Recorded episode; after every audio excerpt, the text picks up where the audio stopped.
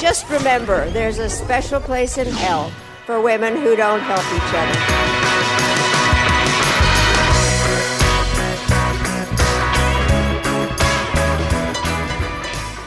In the culture war, there are no winners, just podcasters. Only a few are willing to risk their lives in the face of some of the dumbest ideas to have ever captured human civilization. Every week, we, Meghan Daum and Sarah Haider, humbly accept this mission to bring you conversations that are equal parts stunning, brave, and morally inequivalent. Do we say that one already? Maybe. Okay, I but I think think so. that's an evergreen. Doesn't Yeah. matter if we said it.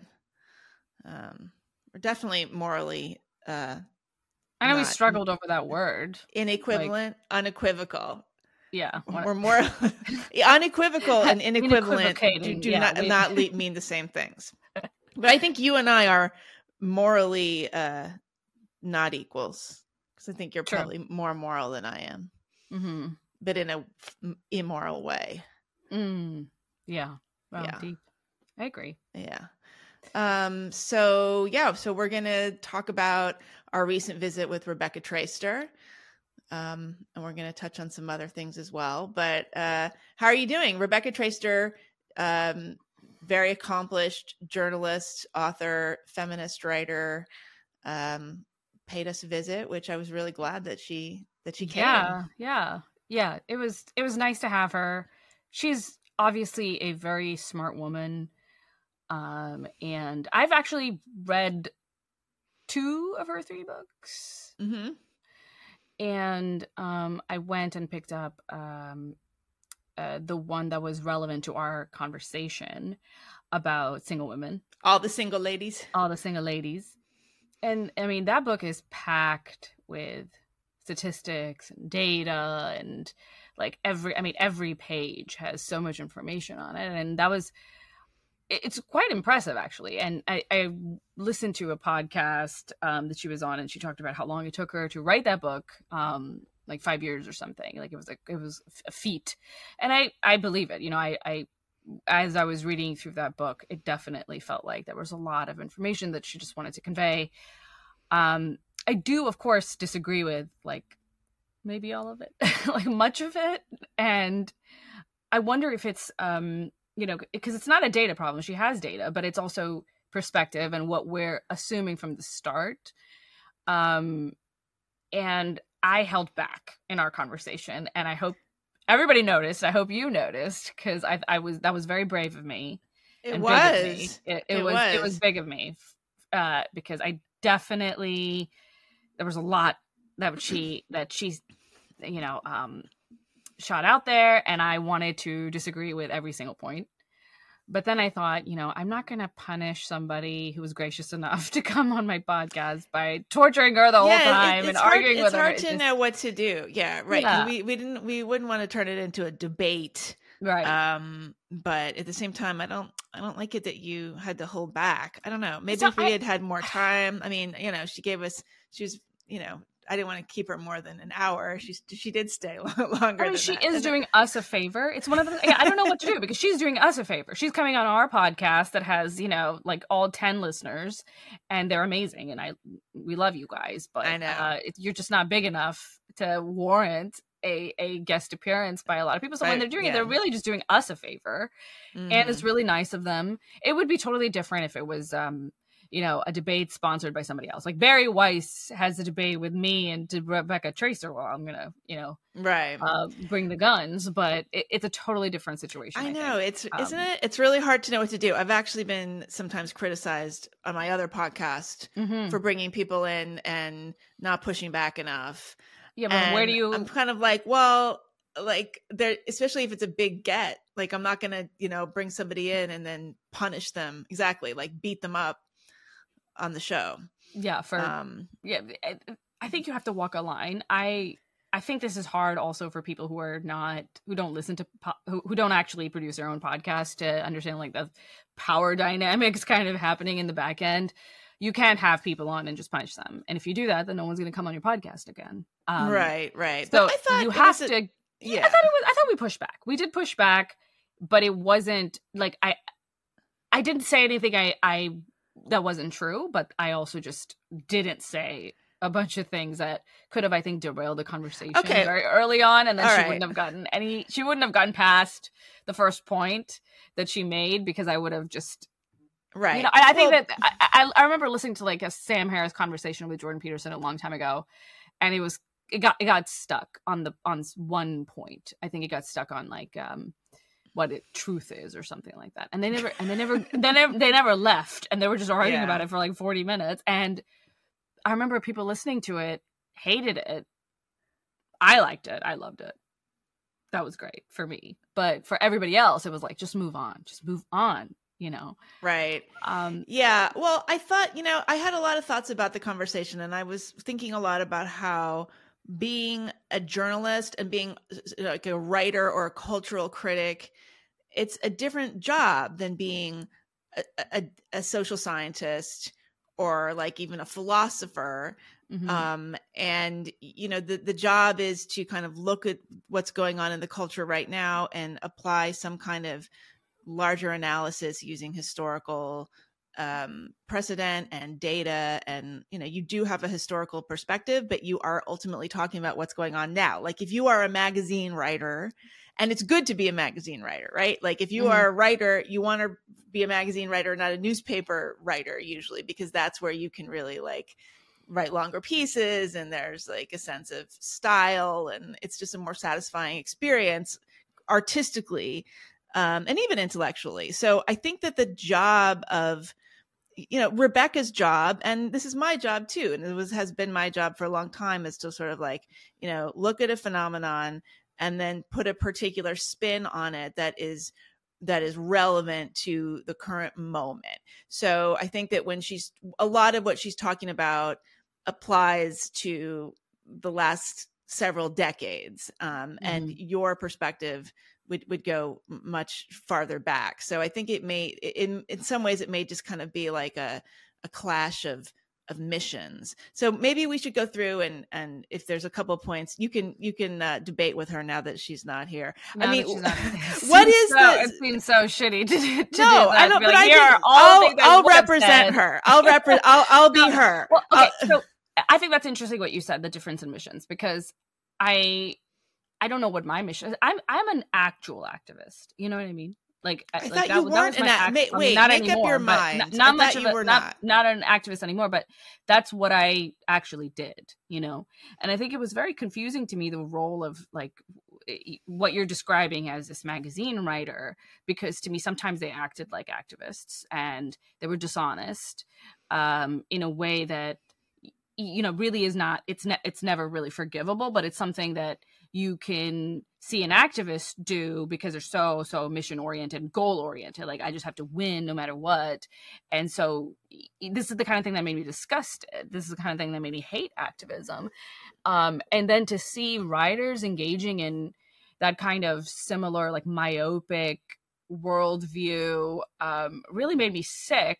And uh I, you know I, I guess this is why i struggle with calling myself a writer even if that's what i that's the closest thing to a job description at the moment because i don't know what that means you know it's like is it is that is that still activist but lying about it Yeah, it's Like- you know this podcast space.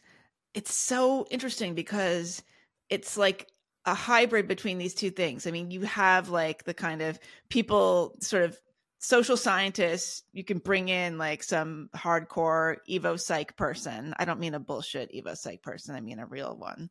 Um, and then you can also bring in like people with a more creative I don't I don't want to say I don't I, I'm wary of saying creative in the context of journalism, so let me revise that a little bit. But you know, you you could you could bring in somebody to kind of like tell the tell the hard truths in like just raw terms and then you could bring in somebody whose job it is to kind of put it in a framework that is Yeah.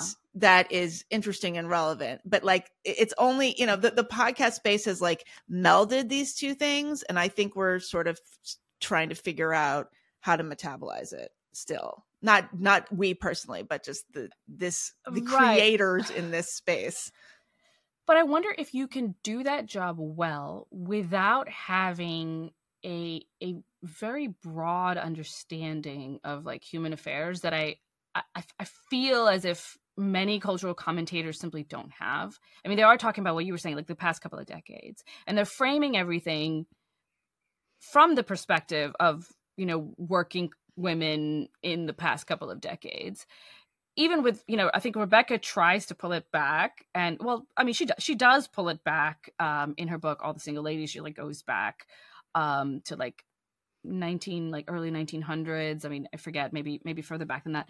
But she tries to really paint a broad picture of working women. But i think that you actually have to go broader than that you know? Like even that is the modern world. That is a world in which we started decoupling uh mm-hmm. you know manual labor like like physicality from what you can do from the work itself um, and we started developing all these professions that women could really take a part in equally. But beyond that we also started we, we have this prosperity that allowed us to you think about life without children. You didn't need 10 of them to survive. Many of them were surviving anyway. And then we needed fewer and fewer to help us get by and maybe none at all. We maybe we didn't you know you need to have kids and you can have a retirement and survive. So the things were like there was a fundamental like you know the tectonic plates or whatever like uh, of of culture were sh- are shifting. And those aspects of culture it is just simply not being addressed if you are looking if you're not looking further than you know the last century or even two centuries. It has to be it has to be broader than that. Do you know what I mean? Like, or, or yeah, that, and, am I asking for too much and no, that and no one I, can do this or won't well, do this? I, I, I mean, I also think that we have to talk about like the biological aspects. Like, the fact is that people are the, the biological reality is that it's better to have kids younger than older. Um, you know, I was just reading something. Uh, who was it? The um, there was a famous quote.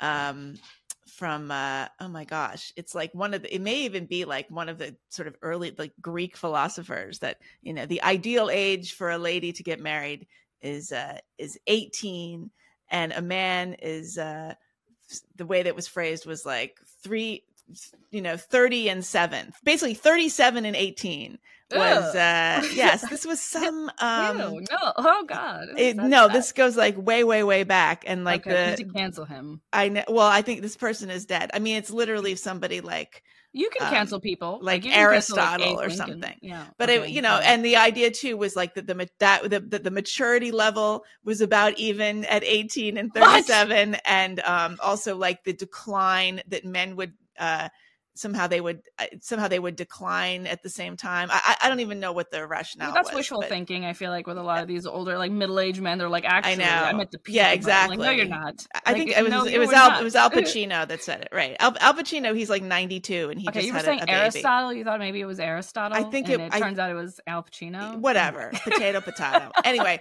so but uh, I I do feel yeah like we are now having to like reckon with the way that we have disrupted nature and biological processes through through contraception and various kinds of technologies everything from embryo freezing to artificial wombs and that's very right. very recent. it's all changed so much right. i mean so much of the the the landscape that has shifted um but but but that that landscape contributed to why things were the way they were back in the bad old days and i don't see enough of a recognition or even maybe even like an understanding of that in uh the the feminist spaces. I would say even even the more intellectual feminist spaces i feel like that's missing.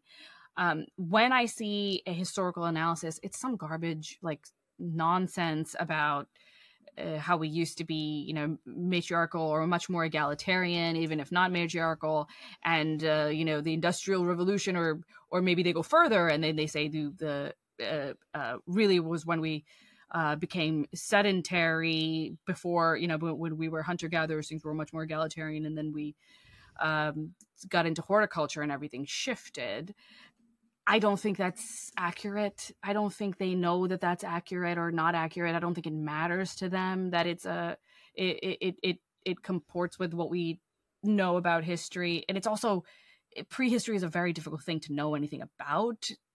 I would wouldn't be surprised if in a hundred years everything we thought we knew about prehistory was actually wrong because a lot of what we're doing is interpreting. There's no there is no writing, so we're interpreting based on a like a you know Voss mm-hmm. and and burial sites and locations, and we're presuming that if you're located here, it means you're powerful or not powerful or or whatever. And and and these are all assumptions that we're making from our own cultural context it's very hard to get this to get this right. It's very hard to know anything about prehistory that is truly, you know, uh, is something you can stand on and base a worldview on. Come on, like absurd, really. But it was it was Aristotle, by the way. It was it. I just looked it up. Yeah, Aristotle. Oh Aristotle said it, it should be eight, repeated it. eighteen and thirty-five. That's what he said. So, okay. um, Okay. Okay. Well, my anyway. apologies. Turns out um, too bad. If we can well, get him on, well, well where did Al Pacino him. come from? Because he maybe he was quoting. He, okay. okay. Yeah, no, Al Pacino's done him one better. Al Pacino just had a, a child. Uh, yeah. Um, I've got thoughts about that. That's disgusting. That's yeah. Disgusting. Okay. We yeah. Can't, we can't talk uh, about it. It's gross. Well. Um, um. Anyway. So okay. But so yeah. But yeah. I, I think that just like the in the the. I, the intellectual um honestly, um, I don't want to say childishness, but it, there there's there's just a lack of significant thought put into a lot of how we ended up where we ended up, why the the quote unquote patriarchy was a thing. Um, this is why I have a frustration with that term feminist and why I feel very alienated from it. And I don't really, I mean, I don't really want to put a lot of labels on myself anymore, period, because I do think that that is something that impacts you intellectually, whether you want it to or not, even if you're a very objective person um, and you're somebody who likes, you know, uh, is very good at dispassionate rationalizing of things. But it's, um, but really when, when you put a label, now you have a team you put a label on yourself you can't help but be biased towards them so for that reason i don't want to call myself a feminist but then there's an additional reason that even if that wasn't the case i don't know if it applies to me i don't know what that word means anymore there's like you know you will say feminism means this or it meant something in my day. You know people in the comments were talking about it. I was looking at it um, just a few minutes ago. Uh, there was like a discussion in uh, one of our uh, on, on the substack about what a feminist is and what it means. And um, you know it means a lot of things to a lot of people but at that point it's kind of a useless label. Like i'm not sure i'm not sure what the purpose is of applying a label that means so many different things to so many different people and it's hard to, it's hard really for me to pinpoint one particular thing and say this this right here this is true feminism mm-hmm.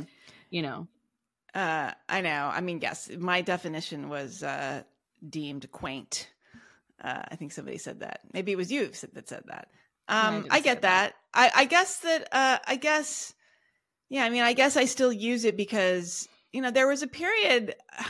You know, everyone was using the word feminist in the '70s and into a lot of the '80s, but then there was a big period in the early 2000s where it was verboten. Like women were not using that term, and women who were very clearly benefiting from all the work of second wave feminism, you know, absolutely just unequivocally the beneficiaries of all of that stuff were refusing to use the word because they were just sort of chalking it up to an aesthetic like well i don't have hairy armpits and i am not a man hater therefore i'm not a feminist. So i guess i always wanted to just keep using the word because i wanted to like you know make a statement that you don't have to be that way. Like it's a it's yeah. just very clear. But yeah, I mean, I I get it. It you know ultimately it doesn't really matter. It's a semantic issue. Like it doesn't it doesn't it's, matter. Yeah, I don't it think. It just doesn't.